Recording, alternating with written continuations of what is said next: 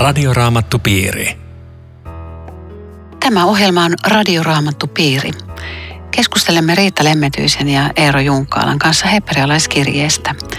Minun nimeni on Aino Viitanen, tekniikasta vastaa Aku Lundström. Tänään on vuorossa hebrealaiskirjeen luku 12, joka on otsikoitu Kehotus kestävyyteen. Luen kaksi ensimmäistä jaetta. Kun siis ympärillämme on todistajia kokonainen pilvi, pankamme pois kaikki mikä painaa ja synti, joka niin helposti kietoutuu meihin. Juoskaamme sinnikkäästi loppuun se kilpailu, joka on edessämme. Katse suunnattuna Jeesukseen, uskomme perustajaan ja täydelliseksi tekijään. Edessään olleen ilon tähden hän häpeästä välittämättä kesti ristillä kärsimykset, ja nyt hän istuu Jumalan valtaistuimen oikealla puolella. Ympärillämme on pilvitodistajia. Seurataanko meitä näkymättömässä todellisuudessa? Mä uskon, että tässä on siitä kyse, vaan nämä todistajat on näitä ihmisiä, joita edellisessä luvussa oli esillä. Ja ajattelen, että pikemminkin toisinpäin. Nämä on kuollut jo. Niin on, mutta mä ajattelen, että ei ne katso meitä, vaan päinvastoin meille annetaan kehotus katsoa heitä ja heidän elämän todistusta. Siihen tämä kirjoittaja tähtää. Mutta tässä sanotaan, että ympärillämme on todistajia kokonainen pilvi. No tämä edellinen luku on tässä meidän ympärillä varmaan toi suomen kielen muoto tuossa antaa sen niin kuin antaa ymmärtää, että ihan niin kuin meitä seurattaisiin puolta. Mutta onko se väärin ajatella, että edesmenneet kristityt näkisivät meidän elämää täällä? No me ei sitä osata sanoa, mutta kyllähän siis vanhan kristillinen ajatus on, niin kuin sitä symbolisoidaan esimerkiksi, alttarikaide on puolikas sen takia, että se toinen puoli on, niin kuin siellä on se riemuitseva seurakunta, että me ollaan samaa siinä mielessä ja voidaan ajatella, että ei varmaan ehkä kenties rukoile meidän puolestamme tai näin, mutta ei me pystytä tämän pidemmälle menemään siinä, että mitä ne ajattelee, koska se olisi vähän jo rupesi menemään vaikeaksi, että hetkinen, nyt ne katsoo mua, kun mä teen täällä tämmöistä näin, että, tai surevat, kun tällä tapahtuu tämän kurjaa, että sitä tuskin kuitenkaan taivaassa on. Sitten on hyvin maanläheistä, eikä jakeen loppu, ja se puhuu vähän niin kuin Eerosta. Juoskaamme sinnikkäästi loppuun asti se maraton, joka on edessämme. Siis sä tuskin juokset paltto päällä ja matkalaukku kädessä, vai miten se menee? No miten niin sä tarkoitat? Tarkoitan vaan, koska siinä painotetaan sitten, että pitää panna pois liikaa. Niin ei juostessakaan liikaa tavaraa voi kuljettaa, vai mitä? Eipä ei, mutta mitä se tässä tarkoittaisi? Mä mietin tämän kysymys, voisiko se tarkoittaa, että kun Jeesus antaa synnit anteeksi, sitten ihmisellä voi olla kuitenkin semmoinen mieli, että tosta synnistä mä en haluaisi päästää irti. Että hän niin kuin vanha kansa puhuu helmasynnistä, että se kuitenkin auttaa minua tai merkkaa mulla niin paljon. En tiedä, voiko se olla joku tämmöinen kompastuskivi, joka sitten alkaa tuhota uskonsuhdetta jatkossa. Niin, mutta kyllä kai meillä on helmasyntejä, joista me emme pääse irti. Niin, mutta jos jotakin hellii, eikä halukaan sille niin kuin sydäntänsä kääntää, olisiko siitä kysytä? Vai miten se tulkitset? Niin, joo, ei varmaan ihan oikein, mutta mä mietin tätä. Niin. Mä mietin, mitä se oikein tarkoittaa käytännössä, koska synnilliset taipumukset riippuu meissä kiinni, mutta silti sä oot varmaan oikeassa, että siis kristityn asenne syntiin tulisi olla sellainen, että se niin kuin kavahtaa sitä ja että se ei tee niin kuin rauhansopimusta kuitenkaan omien syntiensä kanssa, vaikka tajua, että mä saan niin kuin revittyä niitä itsestäni sillä lailla irti, että mä jatkuvasti huomaan, että mä roikkuu mukana. Mutta me tarvitaan juuri tällaista kehotusta, että ei takeru niihin kiinni, vaan katse suunnattuna Jeesukseen. Ja minusta tämä katseen suunta on tässä muuten hurjan olennainen.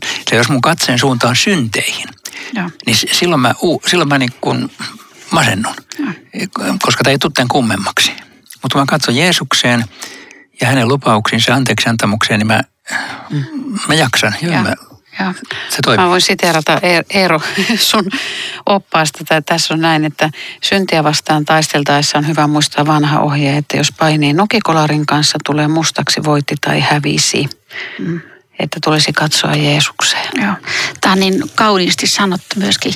Jeesukseen uskomme perustaja ja täydelliseksi tekijä. Että otetaan kaikki paineet ihmisen päältä, että mun pitää tämä taistelu selvittää loppuun asti. Että yksi on mennyt perille ja me tullaan perässä. Siinä on vähän niin kuin jäänmurtaja. Ei tarvita kuin yksi jäänmurtaja, niin koko laivasta voi sitä seurata. Joo, että... mutta mä haastan sua, Riitta, vielä. Haastan. Tässä kuitenkin sanotaan jakeessa 4, te ette ole joutuneet vielä vuodattamaan vielä taistelussa syntiä vastaan. Sitten kyllähän kauheasti hirveästi pitää kai taistella. Itse asiassa toi on se sana, jonka mä sain usein kuulla luostarissa. Että ja sä taistelit. Ja mä taistelin. Juuri mustumalla, kuten nokikollakin töissä. Että se on syvästi totta, että se taistelu on nimenomaan sitä, mihin sä tuossa kauniisti viittaat. Pois itsestä, pois synnistä, katse Jeesuksen. Siinä on mun mielestä terve syntiä vastaan taistelu. Voisiko tämä viitata marttyyrikuolemaan?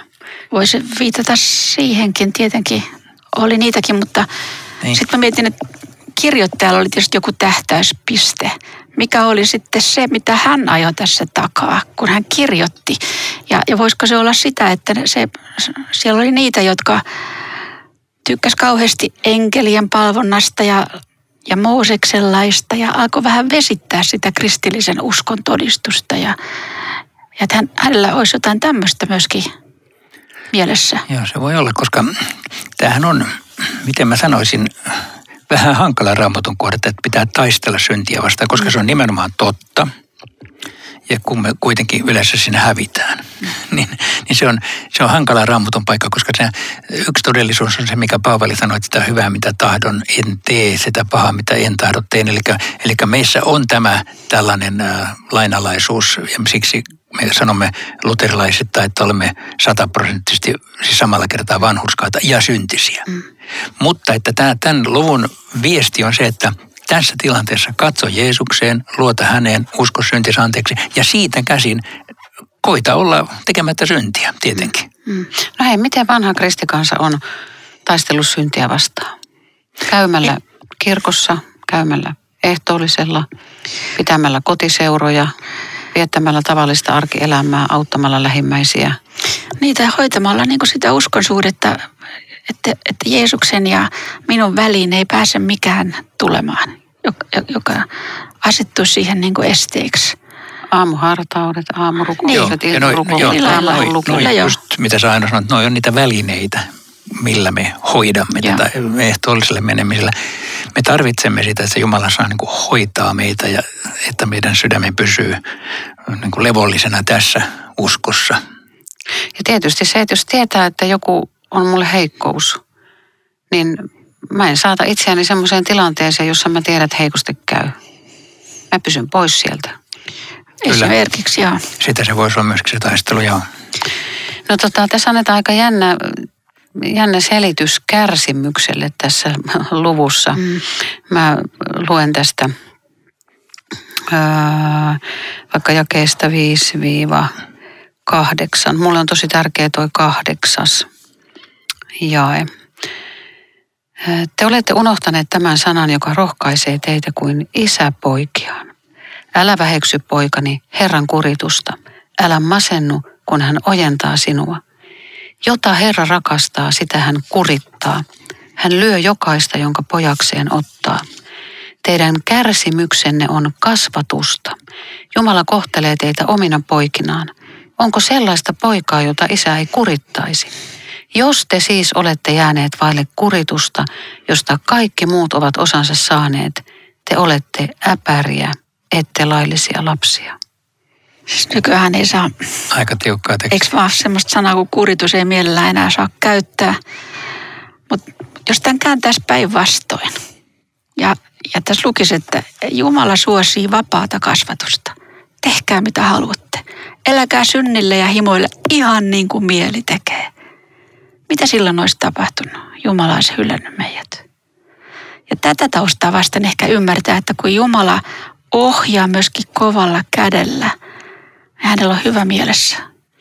Joo, mä yritin joskus ajatella sitä jonkun tämmöisen kuvan kautta, että isä vie lapsensa vaikkapa sanotaan hammaslääkäriin, joka lapselle ei ole kivaa totisesti. Niin Isä ajattelee lapsen parasta. Hän vaikka pitää kiinni, tai johonkin tällaisen. Hän vaikka pitää kiinni lasta, että se tulee hoidetuksi. Mm. Lapsi ei ymmärrä, se tuntuu kuritukselta, sanotaan tässä tapauksessa, mutta se on hänen parhaaksensa. Eli että Jumalan täytyy joskus vähän tiukemmalla otteella pitää meitä tällä tiellä. Silti mun mielestä täytyy näitä kohtia ehkä lukea sillä lailla varovasti, että me ei ajata, että meidän täytyy kärsiä tai että kärsi kirkkaamman kruunun saat. Ja voiko kaikkea kärsimystä laittaa sen piikkiin, että se on nyt Herran kasvatusta? Niin. Eikö se aika rajusti sanottu? Voi olla semmoista niin käsittämätöntä tuskaa ja ahdistusta elämässä, että sit sä menet sanoa toiselle, että no kuule herra kasvattaa sinua nyt. Katos. Että... Hei, mutta se onkin aina tällä tavalla.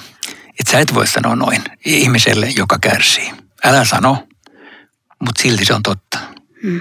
Eli siis, jos mä nyt, en mä tiedä sanoinko mä oikein, jos mä sanon, että kyllä, kaikkea kärsimistä voi pitää Herran kouluna, mutta ei sitä voi sanoa ihmiselle, joka on siinä tilanteessa, koska se on niin kuin lyönti vasten kasvoja. Mm. Voi olla. Ja toinen asia, mikä on musta tosi tärkeä tämmöisessä Raamatun paikassa on se, että kun ihminen ajattelee jotenkin vastoinkäymisten keskellä, että tämä on sitä, että Jumala rankaisee. Niin tämä kirjoittaja sanoo, että ei ole, vaan se on hänen rakkauttaan. Jumala ei rankaise. Mikään kärsimys ei ole hänen rangaistuksensa, koska se on jo kärsitty se rangaistus. Tästä pitää ehdottomasti pitää. Mutta eikö ajatella, että me ollaan niin kuin kollektiivisen syntiinlankemuksen seurauksena kaikki kärsimässä. Me ollaan samassa veneessä ja Jumala lohduttaa meitä ja auttaa ja Jumala on niin kuin hoitanut tämän kuvion. Meitä odottaa taivas, missä ei ole sitä kärsimystä. Mutta että musta on aika niin kuin brutaalia mennä sanomaan jollekin ihmiselle, että eikö Jumala voisi kasvattaa jotenkin muuten kuin kärsimyksen kautta?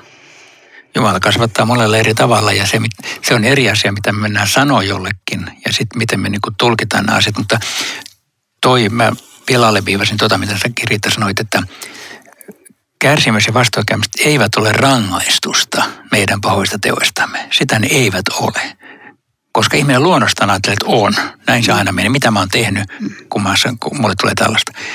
Vaan se on Jumalan rakkautta ja Jumala silläkin tavalla. Miksi ihminen ajattelee? No vaikka se on kristittykin, niin se ajattelee, että kun joku vastoinkäyminen tulee, että esimerkiksi kaikki Jobin ystävät ajatteli näin. Kaikki ajattelee näin. Siis meissä on se fariseus jotenkin niin. Se nousee heti. Mutta mun mielestä on sekin näkökulma vielä tähän hyvä ottaa mukaan, että mitä ikinä vaikeita nyt sitten elämässä koetaankaan, niin Jumalan on mestari tekemään siitä pahasta hyvää. Joo. Ja hänellä on se lopputulos tiedossa, että hän on kauhean päämäärätietoinen, kun hän kasvattaa. Mitä varten? Hän yksin tietää sen. Ja hän voi siunata ja muuttaa meidän rakennukseksi sitä, mikä nyt tänään tuntuu hirveän raskaalta. Tähän yksin Jumala kykenee. Juuri näin, Jobin kirjassakin. Jumala tiesi lopputuloksen, Job ei tiennyt. Mutta... Se on ihmeellistä, että Jumala luo tyhjästä sanallaan kaiken olevaisen.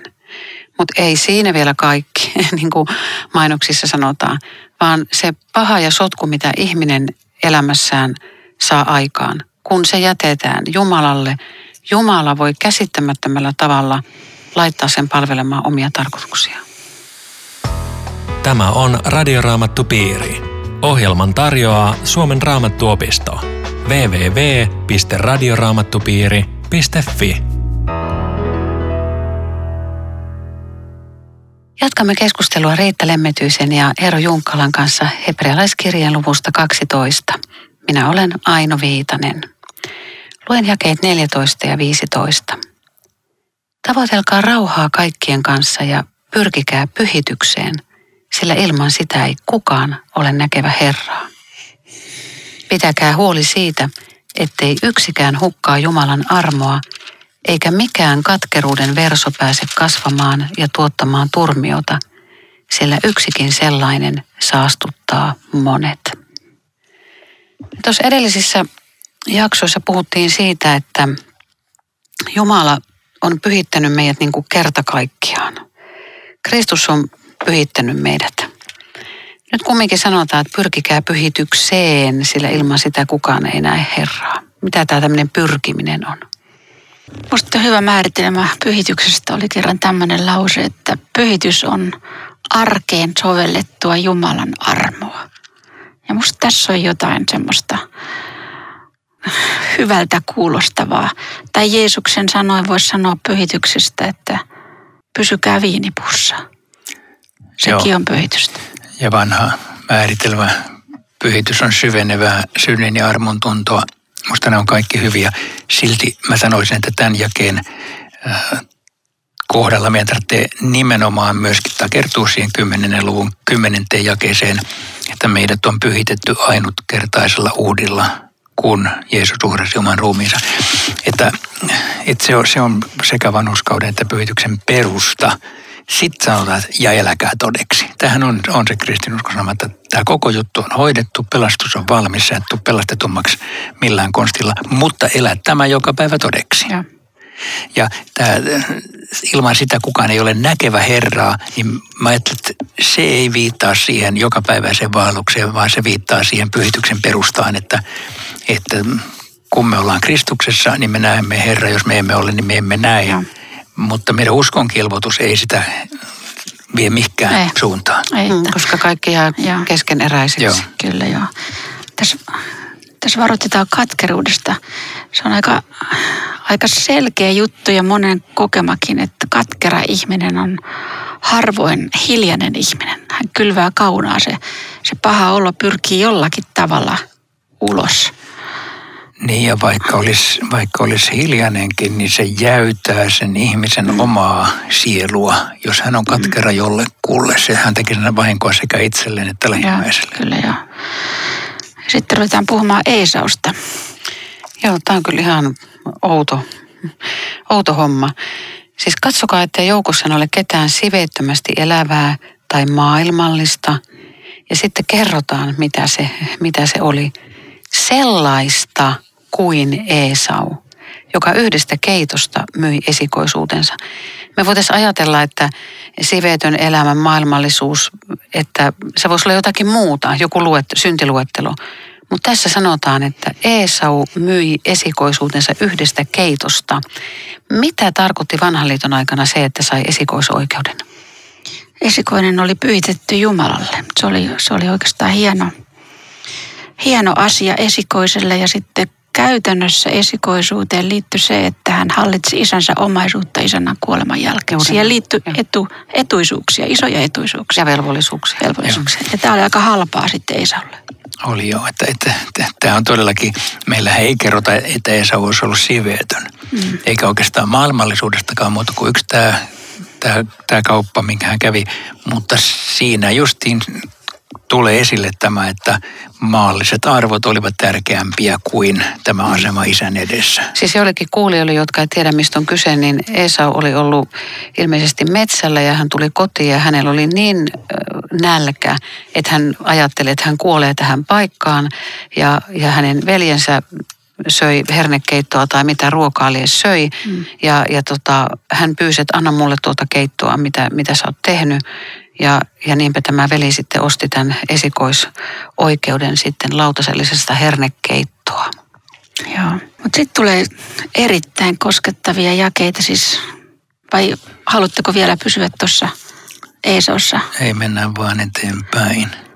Kun mä tässäkin mietin, alkaa jakeesta 18, että mitä kirjoittaja mietti. Hän on aikaisemmin antanut ymmärtää, että kirjeen saajat oli mieltynyt Moosekseen ja lakihenkisyyteen ja vanhaan liittoon. Ja nyt hän aivan niin kuin pysähdyttää, että hei, mitä te haluatte? Te haikailette sen Siinain perään, sen kun Jumala ilmestyi sillä. Muistatte sitä, mitä se tarkoitti. Oli kuin tulivuori olisi purkautunut. Jumala tuli niin lähelle, että kaikki huusi, että älä tule lähemmäksi, me ei kestetä enää, ei edes Mooses. Tätäkö te haluatte? Vai, ja sitten hän ottaa vaihtoehdon, on olemassa myös Siion pelastus. Eli oikeastaan niin kuin kysymys, mitä te valitsette, Siinai, Siion, laki vai evankeliumi?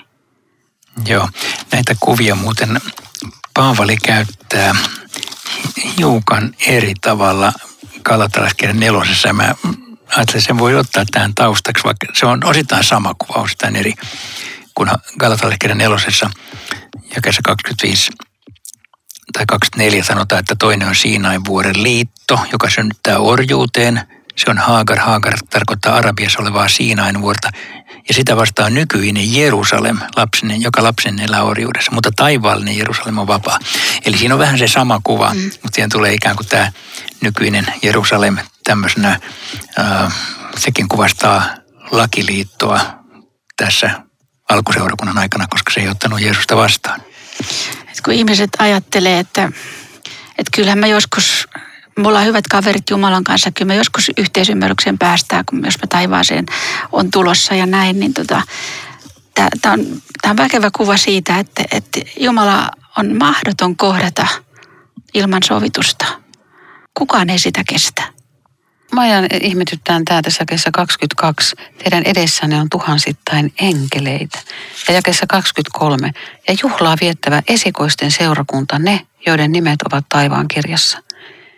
Mikä juhlaa viettävä esikosten seurakunta ja mistä joukosta tässä nyt niin, oikein? Niin, no sehän on, kato toi 22. Te olette tulleet Sionin vuoren juurille elävän Jumalan kaupungin taivaallisen Jerusalemin luo. Eli tämä taivaallinen Jerusalem, joka sitten tulee Ilmestyskirjassa, niin sehän kuvaa perille päässeitä ja siis taivaaseen päässeitä ihmisiä. Ja siellä on tämä porukka. Siellähän näitä enkeleitä vilisee ja siellä on kaikki meitä ennen lähteneet. Eli ilmeisesti Hebrealaiskirjan kirjoittaja haluaa asettaa sen niin kuin meidän päämääräksemme, että Siinain vuori oli se, missä annettiin laki. Nyt meille annetaan evankeliumi, joka avaa sitten ton taivaallisen Jerusalemin, joka jotenkin kai haluaa niin kuin asettaa ikään kuin tämän taivasnäkymän silmien eteen. Vai miten sä ajattelet? Ei varmasti. Tai sitten voi olla myöskin niin kuin semmoinen piilossa oleva kysymys, että miettikää, että minkä edessä te nyt sitten haluatte seisoa, sen Siinain vai sen Sionin. Että jos on tajua, mitä se Siinoi tarkoitti, niin se ei ole mikä tahansa valinta, jos armon hylkää ja Sionilla edelleenkin haluaa seistä, koska Siinailla, koska Sion kertoo armollisesta Jumalasta. Joo, ja sitten tässä ja 23, että mitäs kaikkea siellä perillä on. Siellä on nämä vanhurskaat ja sitten ja 24 ja siellä on uuden liiton välimies Jeesus. Eli mulle taivaaseen pääseminen jotenkin vahvimmin ehkä on sitä, että saamme nähdä Jeesuksen kasvoista kasvoihin. Eli hän, johon me täällä uskoimme ja välillä epäilimme ja näin, mutta hänen, johon me takeroimme uskossa, saamme nähdä hänet siellä. Tässäkin on se. Siellä on Jeesus. Tämä on muuten erittäin väkevä kuva, tämä uuden liiton välimies Jeesus ja vihvonta veri, joka huutaa, mutta ei kostoa niin kuin Aabelin veri. Koska tämä Aabelin huutava veri, jos miettii viime maailmansotia, miljoonia ihmisiä, jotka on murhattu ja veri, joka huutaa, että missä on veljesi, mitä minulle teit, ja synti huutaa taivaaseen asti. Että on se ihmeellinen asia, että on veri, joka huutaa armoa ja anteeksiantoa eikä kostoa. Siis tämä on ihan käsittämätön, miten Jeesus voi olla niin täynnä rakkautta. Mä oon sitä pohtinut joskus, että jos joku lyö niin kuin minua tai pilkkaa tai hakkaisi tai kiduttaisi tai tappaisi tai niin mä sitten huolehtisin vielä niiden, niin kuin, jotka jää sinne, että no kuule, onko sulla nyt asiat hyviä? Anna Jeesus niille anteeksi. Ja sitten tämä Stefanuksenkin rukous, että älä lue heille syyksi tätä syntiä, kun Stefanus kivitettiin. Mutta eihän tämmöinen voi tulla ihmisestä itsestään, että kyllähän sen täytyy olla jotenkin Jumalan pyhä hengen antamaa ja Jumala täyttää sen ihmisen siinä hetkessä. Että eihän meistä lähde tuommoista. En mun ei tarvitse, kun liikenteessä joku törttöilee, niin meinaa keskari nousta. Saatika sitten, että jos joku niin kuin tekisi noin pahoja asioita mulle, niin mä vaan rukoilisin armoa sille. Kyllä, ja sitten tosiaan tässä on toi vihmanta veri, eli vielä ilmestyskirjan yhteydessäkin me sitä pohdittiin, kuinka siis on niin kun verellä puhdistetut vaipat ja sitten siellä on karitsa, joka on teurastettu. Eli tietyssä mielessä tämä Jeesuksen sovitustyön jäljet näkyy vielä taivaassakin, että se on niin merkittävä tosiasia. Ja jae 25 on vielä yksi varoitus kirjoittajalta. Mä en tiedä, mitä hän on ajatellut. Mä kuvittelen vaan, että miettikö tällä kohtaa, että on mä niitä kyllä varoittanut niin vahvasti, että en mä enää nyt mitään, mutta ei hän vielä kerran sanoa, varokaa torjumasta häntä. Vielä huonommin käy meidän, jos käännämme selkämme hänelle, jonka sanat tulevat taivaasta. Että kyllä tässä on niin kuin viimeiseen asti rakastettu ja yritetty ohjata perille tätä. Joo, ja minusta tässä on aika hyvä ilmaisu toi, tai mä pidän tästä, että jos käännämme selkämme hänelle, koska kun me ollaan täällä pohdittu jatkuvasti sitä, että kuinka me olemme syntisiä, mutta kuitenkin meitä varoitetaan niin kuin tekemästä sitä, että me loittonisi Jumalasta, niin tämä käännämme selkämme. Eli siis sitä kai kristitty viimeisen saakka varoa, että hän haluaisi kuitenkin olla kasvot sinne päin, missä risti on ja sovitus ja anteeksiantamus syntisenäkin. Mm. Että se selän kääntäminen, se on niin kuin tietoinen poislähtö ja siitä varoitetaan täällä, älä suostu siihen. Ja silloin meillä on se valtakunta odottamassa meitä, joka ei järky. Tässä puhutaan vielä 27 vielä viimeisen kerran. Tarkoittaa, että kaikki luettu järkkyy ja siirtyy sijoilta, jotta se, mikä ei järky, pysyisi paikallaan. Et uusi luominenhan on ollut myöskin mahtava järkytys. Mä rupesin katsoa Efesolaiskirjettä, kun mun mielestä tämä kuvaa tästä. Että se oli vielä väkevämpi järkytys kuin Siinailla. Näin myös avaruuden henkivallat ja voivat tulevat seurakunnan välitykselle tuntemaan Jumalan viisauden kaikessa moninaisuudessaan. Se oli syvälle menevä järkytys. Siis mitä sä tarkoitat? Tarkoitan se, että mitä uusi liitto ja evankeliumi sai aikaa. Minkälaisia järkytyksiä vielä paljon syvemmin, moniulotteisemmin kuin Siinailla. Yksi vuori. Aivan. Ystävät, tämä on niin mielenkiintoista ja aika meillä mennään aina loppua. Toiseksi viimeisessä jakeessa sanotaan, että olkaamme kiitollisia. Kiittäkäämme Jumalaa. Palvelkaamme häntä hänen tahtonsa mukaisesti kunnioituksen ja pyhän pelon tuntein. Radioraamattu piiri. Rukoiletko Eero tähän? Herra, auta meitä olemaan kiitollisia ja palvelemaan sinua sinun tahtosi mukaisesti, niin kuin meitä tänään tässä kehotettiin. Kiitos, että me saamme kuulua tähän ihmeelliseen uuden liiton seurakuntaan, joka on matkalla taivaaseen. Kiitos, että me saamme tänäänkin uskoa kaikki syntimme anteeksi annetuiksi. Kiitos Jeesus, että sinun veresi tähden me pääsemme kerran perille. Kiitos siitä, mikä odottaa meitä siellä. Anna meille uskollisuutta ja kestävyyttä matkalle. Aamen. Kiitos, kun olit mukana. Ollaan taas kuulolla viikon päästä. Radioraamattupiiri. www.radioraamattupiiri.fi